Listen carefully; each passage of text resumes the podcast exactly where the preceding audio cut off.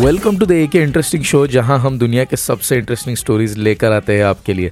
अगर आपको भी दुनिया की सबसे दिलचस्प, क्रेजी और माइंड ब्लोइंग स्टोरीज और फैक्ट्स जानने में मज़ा आता है तो इस शो को मिस करना आप बिल्कुल अफोर्ड नहीं कर सकते। मैं हूं आपका होस्ट साइमन द स्नाइपर और मेरे साथ आज है फिर एक बार इस शो के को होस्ट और मेरे दोस्त Roman Apollo. Welcome to the show Roman. Hi साइमो। तो रोमन, तूने माइग्रेटरी बर्ड्स के बारे में तो सुना ही होगा, जो पंछी कई मील दूर जाते हैं, बहुत लंबी एक जर्नी तय करते हैं हर साल। इनके बारे में सुना है? हाँ सुना है। क्या हर साल कोई सीजन में वो एक कंट्री से या एक प्लेस से दूसरे जगह माइग्रेट करते हैं, लेकिन कभी सोचा नहीं कि क्या कारण होगा और क्यों करते हैं ऐसा। इसका जिक्र क्यों कर रहा है आज तू? क्या इसके बारे में कुछ बताएगा? एग्जैक्टली, आज की मेरी स्टोरी इसी के बारे में है कि एनिमल माइग्रेशंस के बारे में हम लोग सुनते तो है, बहुत कुछ है, मतलब कई बार हमने देखा है या तो किसी डॉक्यूमेंट्री में या कहीं पे, लेकिन इसके पीछे का साइंस क्या है, इसके पीछे के रीजंस क्या है, इसको थोड़ा सा समझेंगे। तो जल्दी से शुरू करें? हाँ, तो बहुत ही बढ़िया टॉपिक है, काफ़ी इंटरेस्टिंग रहेगा, तो शुरू करते हैं फिर। बिल्कुल। तो एनिमल माइग्रेशन जो है ये relatively long distance movement of individual animals जो अपने एक हैबिटेट को छोड़ के दूसरे हैबिटेट में जाते हैं एक सीजनल बेसिस पे, जैसे तूने अभी मेंशन किया था कि सीजनल बेसिस पे, और सीजन साल में आते हैं। इसका मतलब क्या हुआ कि एनुअल एक साइकिल चलती है इस चीज़ की। तो ये रिलेटिवली लॉन्ग डिस्टेंस मूवमेंट होती है। ऐसा नहीं कि मेरा कुत्ता घर छोड़ के भाग गया और यहाँ से जाके 3-4 किलोमीटर दूर चला गया, तो that is not called as a migration. ये एक रिलेटिवली लॉन्ग डिस्टेंस होता है। इसमें कई बार जानवर जो है ये कई हज़ारों मीलों की दूरी तय करते हैं। इसमें गौर करने वाली बात ये है कि ये बहुत ही इंस्टिंक्टिव होता है। ये जो माइग्रेटरी एनिमल्स होते हैं इनके लिए ये बहुत इंस्टिंक्टिव चीज़ है। मतलब कभी भी ऐसा उनको दिमाग में ख्याल आता है कि चलो अभी माइग्रेट करना है ऐसा, या फिर यही बोलना चाहते हैं इंस्टिंक्टिव मतलब? हाँ, इंस्टिंक्टिव का मतलब है कि जब वो समय आता है उनका हर साल में, तो वो उनके अंदर से एक अर्ज अपने आप आती है। अरे वाह। ऐसे कोई ये नहीं है कि लीडर जब बोलेगा तब जाना है या जब कोई पर्टिकुलर सर्कमस्टेंसेस आएंगे तो ही जाना है, ऐसा कुछ नहीं है। ये बहुत इंस्टिंक्टिव चीज़ है जो हर साल इनके यानी अंदर से ही आती है, जो इनके बेसिकली साइकोलॉजी के अंदर ही ये चीज़ इनग्रेंड होती है। बिल्कुल। अच्छा। इसका एक और सबूत ये है कि जो माइग्रेटरी एनिमल की जो स्पीशीज़ होती है, अगर वो स्पीशीज़ किसी वजह से कैप्टिविटी में भी हो, यानी ह्यूमंस ने अगर उसको बांध रखा हो किसी तरीके से, पिंजरे विंजरे में रखा हो, तो उस समय जब वो टाइम आता है, अच्छा, कि जब उसी स्पीशीज़ के भाई कहीं और माइग्रेट कर रहे होंगे, उसके भाई और बहन, तो ये भी पिंजरे में भी रेस्टलेस हो जाएगा, जबकि इसको पता नहीं है कि वो लोग माइग्रेट कर रहे।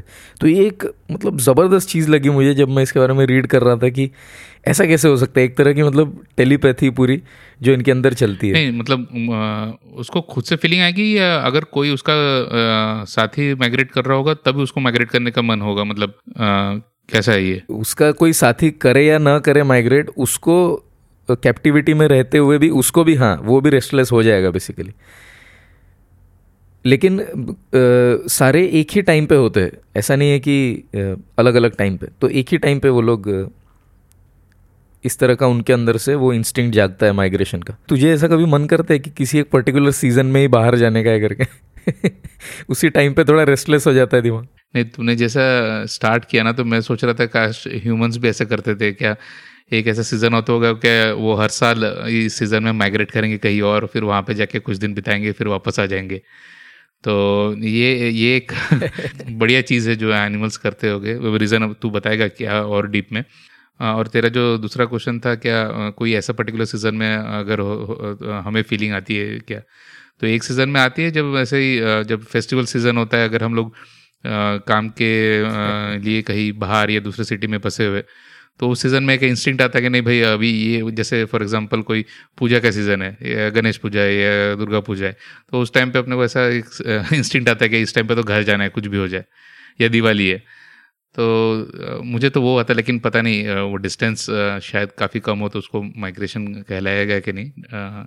ये पूजा और दिवाली के टाइम पर तूने देखा है एक सीज़न में भी एक चेंज आता है, एक अलग सी धूप एक अलग होती है, एक यू कैन फील इट कि चाहे कैलेंडर पे दिखे या ना दिखे। मुझे ऐसा लगता है कि अगर मैं आइसोलेशन में हूँ तब भी शायद मुझे समझ में आ जाएगा कि ये शायद पूजा का टाइम या दिवाली उस टाइम का पीरियड चल रहा है करके। नहीं, मतलब मुझे भी याद है, देख बचपन में मेरे पेरेंट्स या मैं अभी भी मेरे बच्चों को बोलता हूँ क्या देखो ये धूप जैसे आई है ऐसा, ये पूजा शुरू होने के पहले वाली धूप है, लेकिन ये एक्चुअल में धूप हम लोग रियलाइज़ करते हैं ये पूजा जैसी, ये पूजा या फिर कोई ऐसा फेस्टिवल आ रहा है करके हम लोग बोलते हैं, वो पता नहीं। ये बात भी सही है बिल्कुल। तो कॉजैलिटी किस तरफ चल रही है, मतलब पूजा आने से धूप अलग लगती है, धूप अलग आने से पूजा लगती है, ये पता नहीं है हमको। बिल्कुल वैलिड पॉइंट है तेरा। खैर, माइग्रेटरी स्पीशीज़ के बारे में अगर बात करें तो इनकी जो माइग्रेशन होती है, this is basically to escape from harsh weather और बेटर फीडिंग ग्राउंड्स की तलाश में या बेटर ब्रीडिंग ग्राउंड्स की तलाश में ये एक जगह से दूसरे जगह पे माइग्रेट करते हैं। दुनिया में बहुत सारी जगहों पर समर और विंटर बहुत ही डिस्टिंक्ट होते हैं, बहुत सारे जगहों पर नहीं भी होते, लेकिन बहुत सारे जगह ऐसे हैं जहाँ पर समर का टेम्परेचर बिल्कुल अलग होता है एज़ कम्पेयर टू विंटर का टेम्परेचर और उसका क्लाइमेट। तो इस डिफरेंस को बेसिकली जो एनिमल्स है वो भांप लेते हैं और उसी के बेसिस पे वो माइग्रेशन मोड के अंदर चले जाते हैं। माइग्रेटरी स्पीशीज़ जो होते हैं वो यूजुअली ब्रीडिंग करते हैं इस छोटे से समर के दौरान और ऊंचे एल्टीट्यूड पे ब्रीड करते हैं।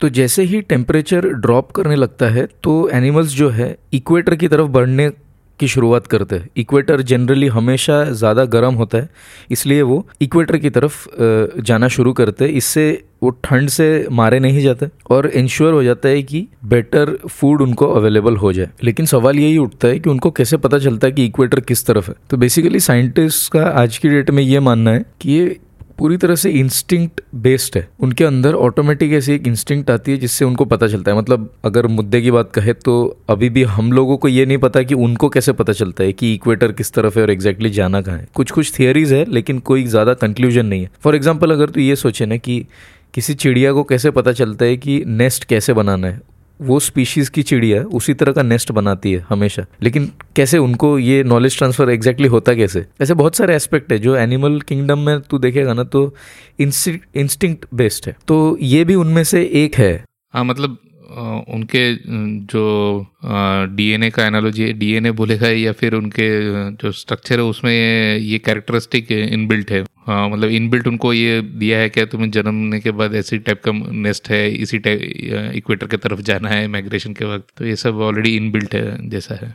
जैसा कि मैंने बोला कि साइंटिस्ट को अभी भी एग्जैक्टली पता नहीं है कि कैसे इनको इक्वेटर का पता लगता है कि किस तरफ जाना है, लेकिन कुछ थियोरीज है और उनमें से एक थियरी ये भी है कि ये जो स्पीशीज़ है ये अर्थ के मैग्नेटिक फील्ड को भांप पाते हैं, मतलब समझ पाते हैं कि किस तरफ अर्थ की मैग्नेटिक फील्ड ओरिएंटेड है। अब ये कैसे समझ में आता है इनको, तो हमने याद है होमिंग पिजन्स की बात करी थी एक एपिसोड में पुराने, कि वो पिजन्स जो वापस हमेशा सेम लोकेशन पे वापस आते हैं, तो उनको भी ये स्पेशल क्या कहेंगे इसको, एक सेंस होता है कि अर्थ का मैग्नेटिक फील्ड किस तरह से ओरिएंटेड है। तो उनको ये सेंस कैसे होता है, मैग्नेटाइट नाम का एक मैग्नेटिक मिनरल है जो ये homing pigeons, migratory salmon, dolphins, honeybees, bats, इन सब के बॉडी के अंदर होता है। इनफैक्ट कुछ ऐसे बैक्टीरिया भी होते हैं जिनके अंदर ये मैग्नेटाइट पाया जाता है। According to doctor Charles Walcott, Cornell laboratory of ornithology के न्यूयॉर्क के, इनके मुताबिक ये जो मैग्नेटाइट एक कंपाउंड होता है ये इन एनिमल्स के नाक में होता है और एक कॉम्पास की तरह काम करता है। लेकिन सबसे ज़्यादा चौंकाने वाली बात पता है क्या है, एक रिसर्च के अनुसार ये मैग्नेटाइट ह्यूमंस के नोज़ के अंदर भी पाया गया है।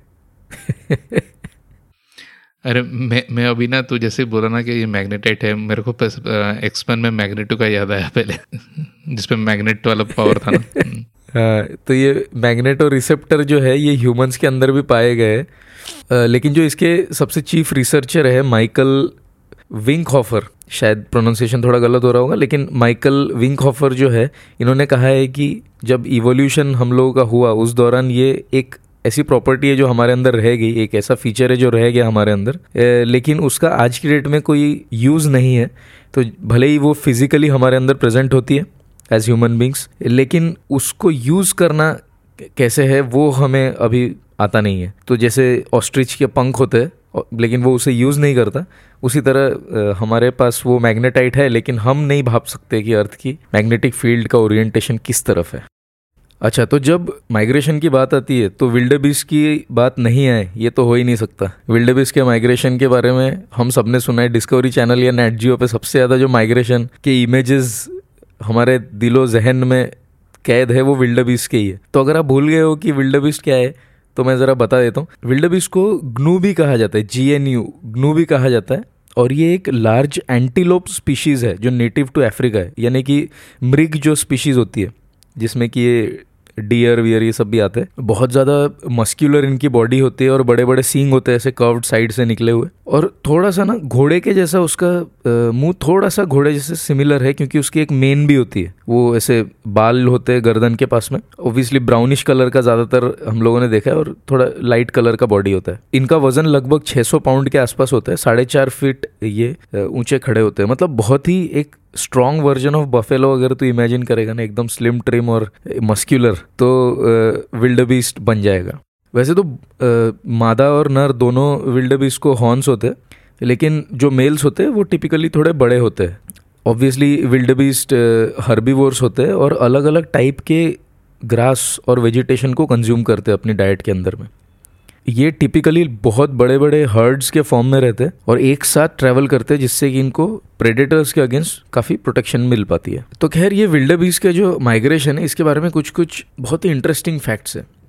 ये एक सर्क्यूलर मूवमेंट है जो सेरेंगेटी नेशनल पार्क टैंजानिया में शुरू होती है और Maasai Mara national reserve Kenya में वहाँ ख़त्म होती है। वैसे तो सर्क्यूलर है तो शुरू और ख़त्म की बात नहीं हो रही, बट ये दो पॉइंट्स है बेसिकली जिनके बीच में ये एक सर्क्यूलर मोशन करते हैं हर साल। The wildebeest migration is considered as one of the largest mammal migrations in the world, involving over 1.5 million 1.5 million animals एक साथ मूव करते हैं across the Serengeti in Tanzania and Maasai Mara in Kenya. तो एक बहुत ही व्यापक scale पे ये होता है। ऑब्वियसली ये माइग्रेशन के बारे में जो हमने बात किया है, this is driven by the search for food and water. तो इसकी खोज में ये लोग इतना लंबा डिस्टेंस तय करते हैं, लेकिन बेसिकली उसी पैटर्न में करते हैं हर साल। During the dry season wildebeest जो है ये नॉर्थ की तरफ ट्रैवल करते हैं in search of greener pastures, और जब रेनी सीजन होता है तो साउथ की तरफ आने लगते हैं ताकि वो फ्लड्स और फ्रेश ग्रेजिंग लैंड्स इनको मिल सके, इसलिए साउथ की तरफ आना शुरू करते हैं। ये एक बहुत ही डेंजरस जर्नी है जिसमें इनको बहुत सारे रिवर्स को भी क्रॉस करना पड़ता है जो पूरी तरीके से क्रोकोडाइल इन्फेस्टेड है। तो इस प्रोसेस में लगभग 2.5 लाख विल्डेबीस्ट हर साल मारे जाते हैं। इसे one of the 7 wonders of the natural world में कंसिडर किया जाता है। बाकी के 6 वंडर्स क्या है ये कभी और हम डिस्कस करेंगे, लेकिन this is considered as one of the 7 wonders of the natural world. अच्छा, जब ये विल्डेबीस्ट माइग्रेट करते हैं ना तो ये अकेले नहीं होते, अक्सर इनको ज्वाइन करते हैं थाउजेंड्स ऑफ जेब्रास, गज़ेल्स, ये सब इनके साथ कई बार जाते हुए देखे जाते हैं। हर साल ये विल्डेबीस्ट 1800 मील की दूरी तय करते हैं, जिसका मतलब ये होता है कि जिस पीरियड में ये लोग कवर करते हैं ना उसमें ये लोग 40 किलोमीटर्स पर डे का डिस्टेंस कवर करते हैं। सो इमेजिन एक फुल मैराथन रोज़ करते हैं। लेकिन देख, हम सब ने लैंड एनिमल्स और बर्ड्स के माइग्रेशन के बारे में तो बहुत सुना है, लेकिन क्या तुझे पता था कि फ़िश भी माइग्रेट करते हैं? नहीं, फिश का मुझे आइडिया नहीं था। मैं एक्चुअली सबसे ज़्यादा मुझे वो विल्डेबीस्ट के बारे में पता था और बर्ड्स के बारे में काफ़ी पता था, क्या कुछ बर्ड्स काफ़ी माइग्रेट करते हैं, लेकिन फ़िश के बारे में कभी सुना नहीं है। हाँ, लेकिन अब जब मैं तुझे बताऊंगा ना तुझे याद आएगा कि तूने भी सुना हुआ है करके। तो सुन, सैल्मन मछली का नाम सुना है? तो सैल्मन जो है ये समंदर की मछली है। ये हर साल अपस्ट्रीम यानी रिवर की फ्रेश वाटर में अपस्ट्रीम फ्लो करके आते हैं अपने अंडे देने के लिए और रिस्पॉन करने के लिए। सैल्मन ऑलमोस्ट हर साल 3000 मील का डिस्टेंस भी तय करते हैं इसको करने के लिए। लेकिन कुछ याद आ रहा है तुझे कि एक मछली है जो समंदर से रिवर में आती है अपने अंडे देने के लिए और उस टाइम पे उसको पकड़ा जाता है? अरे ये तो अपना फेवरेट हिल्सा फिश का बात कर रहा है क्या तू? करेक्ट। तो ये सबसे फेमस है जिसमें कि ऐसा कहा जाता है कि जब वो ओशन से फ्रेश वाटर में आती है तो उसको पकड़ा तो जाता ही है और उस टाइम पे सबसे ज़्यादा उसका टेस्ट अच्छा होता है। एग्जैक्टली। उसका प्राइस भी रिवर मतलब जब वो पद्मा रिवर या गंगा रिवर का होता है तो ज़्यादा टेस्ट रहता है कंपेयर टू एग्जैक्टली। लेकिन अगर तू ध्यान देगा तो हिल्सा फिश जो है ये किसी रिवर की नहीं है, ये एक समंदर की मछली है, लेकिन रिवर में वो तभी आती है जब वो यानी बेसिकली अंडे देने के लिए अपस्ट्रीम आती है रिवर में। तो खैर, हमारे जो वेजिटेरियन फ्रेंड्स हैं उनको तो पता नहीं होगा, बट एपोलॉजीज़ ये टॉपिक में जाने के लिए, लेकिन ये एक बहुत ही फेवरेट डेलिकेसी है बंगालीज़ में स्पेशली, जो कि बहुत ज़्यादा पसंद की जाती है।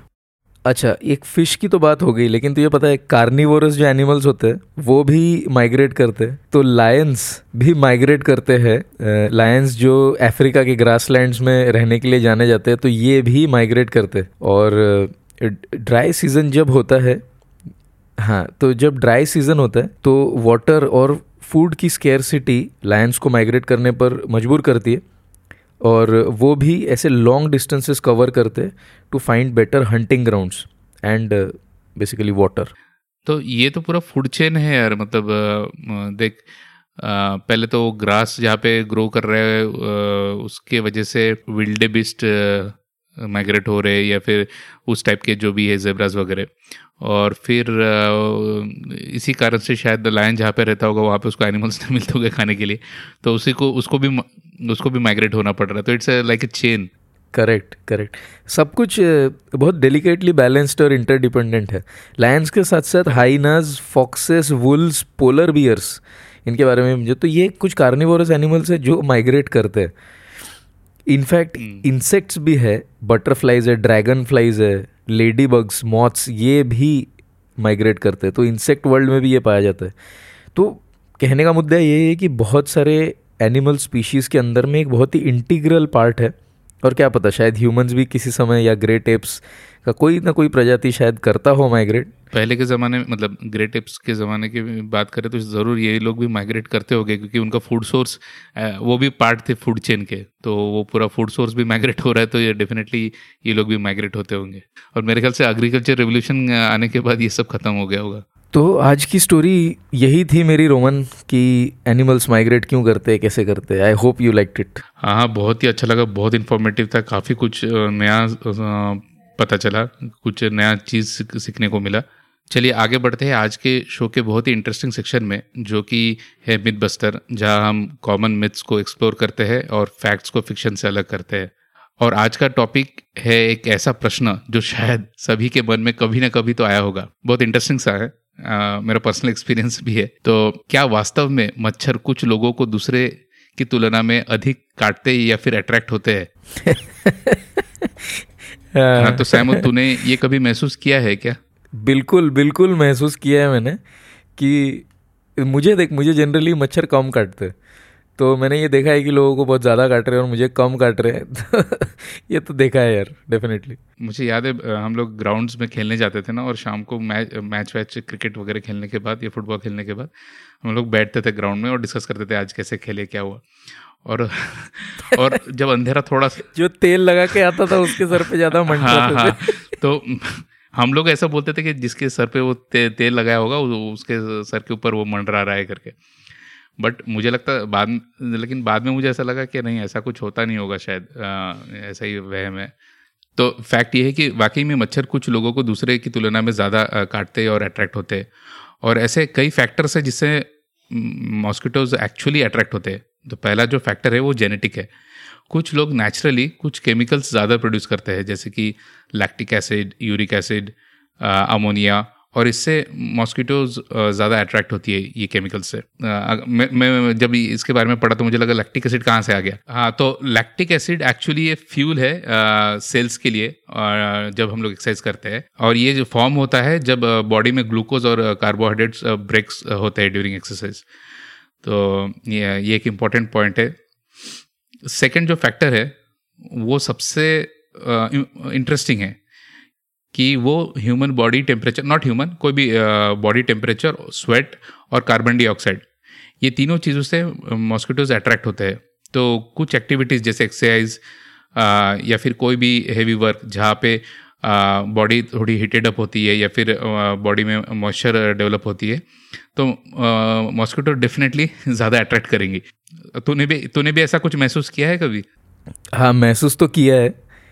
जब मुझे याद है मैं एक जगह पर गया हुआ था, काफ़ी अलग ही टाइप की लोकेशन थी, वहाँ पे ज़्यादा लोग नहीं थे, तो वहाँ पे मैं जब वर्कआउट के लिए निकला ना, एक मैं रेगुलर 5 किलोमीटर का एक रन के लिए निकलता हूँ, जब मैं निकला तो मुझे मच्छर नहीं काट रहे थे, लेकिन जब मैं रिटर्न आया ना, तो आके जब मैं थोड़ा सा कूल डाउन कर रहा था, तब जो पकड़ा मुझे मच्छरों ने, तो मैं रिलेट कर पा रहा हूँ कि शायद ये लैक्टिक एसिड और वो कुछ एडिशनल केमिकल्स, बॉडी हीट, और इसकी वजह से शायद अट्रैक्ट ज़्यादा हो रहे होंगे। Now I can connect the dots. हाँ, एकदम सही पकड़ा है। और जैसे कि मैं बोल रहा था ना कि अब हम लोग बचपन में सोचते थे कि कोई सर पे कोई चमेली का तेल लेके लगा के आए इसलिए उसके सर पे ज़्यादा मच्छर भंडरा रहे।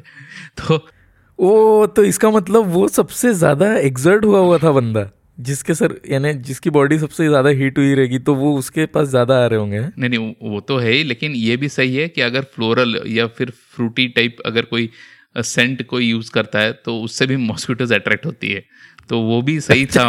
हम लोग जो सोचते थे वो भी एक्चुअली सही था। ओके तो अभी क्वेश्चन ये है, क्या आखिर ये मच्छर हीट और कार्बन डाइऑक्साइड से आकर्षित क्यों होते हैं? तो मच्छर कार्बन डाइऑक्साइड और गर्मी की ओर आकर्षित होते हैं क्योंकि इनको ये इंडिकेशन है कि आसपास कहीं गर्म खून वाला जानवर है कि जाके मैं उस पर बैठूँ और खून चूस सकूँ। तो मच्छर अपने एंटेना पर रिसेप्टर्स का उपयोग करके कार्बन डाइऑक्साइड को सेंस करते हैं, और जब हम लोग एक्सहेल करते हैं ना तो काफ़ी एक प्लूम ऑफ CO2 या कार्बन डाइऑक्साइड छोड़ते हैं तो जो दूर तक स्प्रेड होती है, और यह चीज़ मच्छर सेंस करता है और ये ह्यूमन प्रेजेंस का इंडिकेशन देता है मॉस्किटो को। एक बार मुझे याद है, मुझे गाड़ी में रात बितानी थी और लगभग रात के 12-1 कुछ बजे थे जब मैंने डिसाइड किया कि बैक सीट पर जाके अभी सोता हूँ। तो उस समय क्या हुआ कि मेरे को एसी लगा के तो सो नहीं सकता, थोड़ा सा मैंने खिड़की को क्रैक ओपन किया, बिल्कुल ज़रा सा किया, ऐसे नॉर्मली था टेम्परेचर, और within a few minutes यानी 5 से 7 मिनट के अंदर ना पूरी गाड़ी मच्छरों से बिल्कुल भर गई। तो परेशान तो मैं बहुत हुआ, लेकिन तब मैं सोच रहा था कि यार इतने सारे मच्छर हो गए, यानी 2-4 आ गए गलती से क्रैक, उनको पता चल गया सपोज़ कि भाई यहाँ पे गैप है, पता क्या चलेगा, खैर मतलब गलती से घुस गए समझ ले अंदर 2-4, लेकिन भाई 25-50 मच्छर एकदम से कैसे अंदर आ सकते हैं? तब मैं वो सोच रहा था कि ये गैप इधर है करके ये एक साथ 50 लोगों को कैसे मालूम चला। तो अभी मेरे को समझ में आ रहा है कि वो मेरा CO2 और वो उसी गैप में से निकल रहा होगा, उसका पीछा करते हुए ये लोग अंदर आ गए बेसिकली। सही सही, देख यही खासियत है, काफ़ी इन्फॉर्मेशन हमें कोई मिलती है ना तो हम लोग अपने एक्सपीरियंस के साथ कनेक्ट कर सकते हैं, तो यही चीज़ है। जैसे कि बता रहा था, कार्बन डाइऑक्साइड के अलावा मच्छर हीट से भी अट्रैक्ट होती है। तो जब कोई वार्म ब्लडेड एनिमल आसपास होता है तो warm blooded animal body heat generate करता है, और जिससे मच्छर का जो थर्मल रिसेप्टर उसे आइडेंटिफाई कर लेता है और वो अपना टारगेट उस पर सेट कर लेता है। भाई अभी तक का बेस्ट मिथबस्टर था ये, बहुत ज़्यादा मज़ा आया और बहुत ही रिलेट किया है ना लाइफ में, हर जगह मच्छर तो कहीं पीछा नहीं छोड़ते, हर जगह।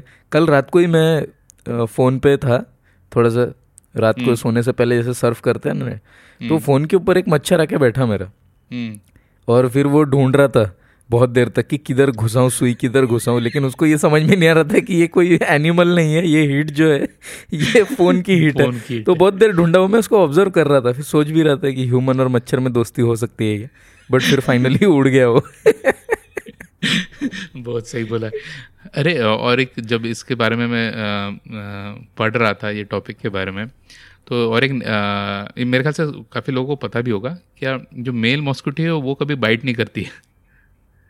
हाँ, फीमेल मेल मॉस्किटो ये पेड़ का सैप पीती है मेरे ख्याल से। हाँ, वो फ्लावर नेक्टर्स वो सब प्लांट के सैप्स पे फीड करती है, बट जो फीमेल मॉस्किटो है उनको ये ब्लड चाहिए रहता है ताकि वो अपने एग्स ग्रो कर सके। तो मतलब तू बोलना क्या चाह रहा है? इस पे कोई कमेंट नहीं करेंगे भाई। ओके ओके ओके, तो अभी वक्त हो गया है हमारे अगले सेक्शन का, जो कि है क्विज सेक्शन। तो वैसे एक रूल कर लेते हैं, जो 5 के स्कोर तक पहले पहुंच जाएगा वो विनर वहां तक का, और फिर आगे नया स्कोरिंग चालू होगा। ठीक है, तो एग्रीड है? तो वैसे मुझे एक ही पॉइंट चाहिए और 5 होने के लिए। हाँ, मुझे भी एक नया क्लीन चिट मिलेगा तुझे वापस चालू करने के लिए। मैंने चैट GPT को लिखा था, give me fun facts based quiz questions each with 4 options without the answer, और क्वेश्चन मेरे सामने आया हुआ है। Okay Roman, ready? एकदम ready. Which country has the world's longest coast line? कौन सी कंट्री है दुनिया में जिसका सबसे लंबा कोस्ट लाइन है? ऑप्शंस सुन ले, कनाडा, रशिया, चाइना या ऑस्ट्रेलिया। हाँ देख, ऑस्ट्रेलिया तो चारों ओर घिरा हुआ है, कनाडा भी 2 साइड से घिरा हुआ है, रशिया भी ऊपर साइड से घिरा हुआ है तो हाँ, लेकिन रशिया का जो टोटल एरिया है वो इतना ह्यूज है कि वो साला एक साइड भी उसका बहुत भारी पड़ सकता है। हाँ, ये तो कोई बहकाने के लिए मुझे बता रहा है क्या? अरे नहीं, मुझे आंसर पता नहीं है भाई मैं भी पूछूंगा। अभी कोस्ट की डेफिनेशन में ऐसा तो कुछ रहता नहीं होगा ना, कोई ट्विक।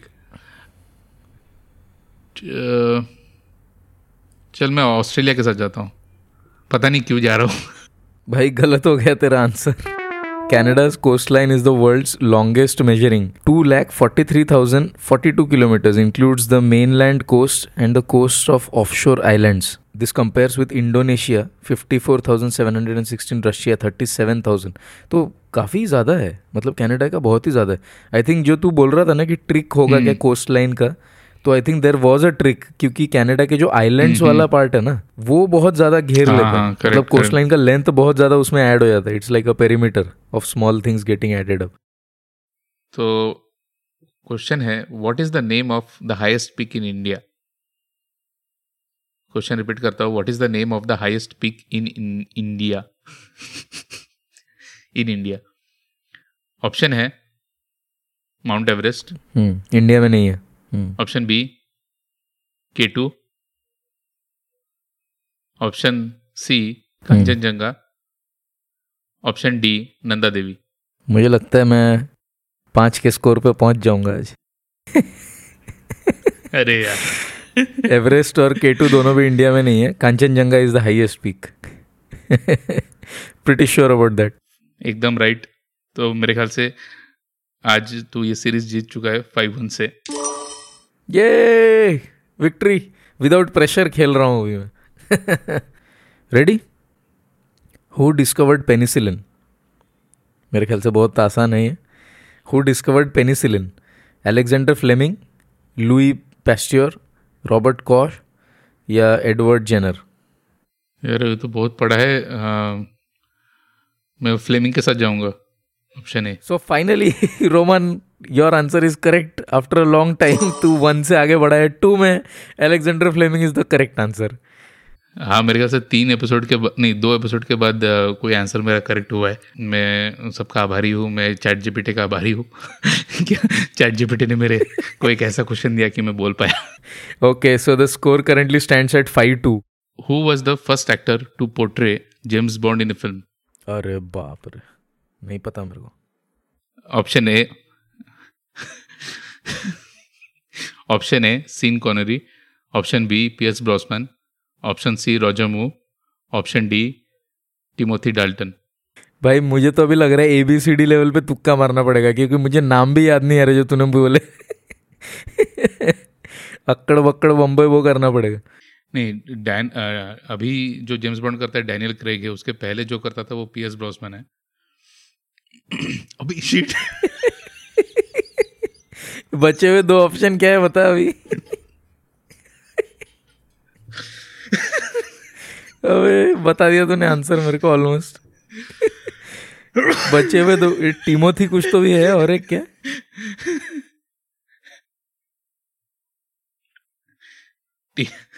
टिमोथी डाल्टन और सीन कॉनरे। मेरे को वो कॉनरे वाला लग रहा है, ऐसा लग रहा है कि नाम कहीं सुना है यार, मतलब क्या पता हो शायद। चल कॉनरे वाला लगा देता हूँ। किस पे जाऊँ?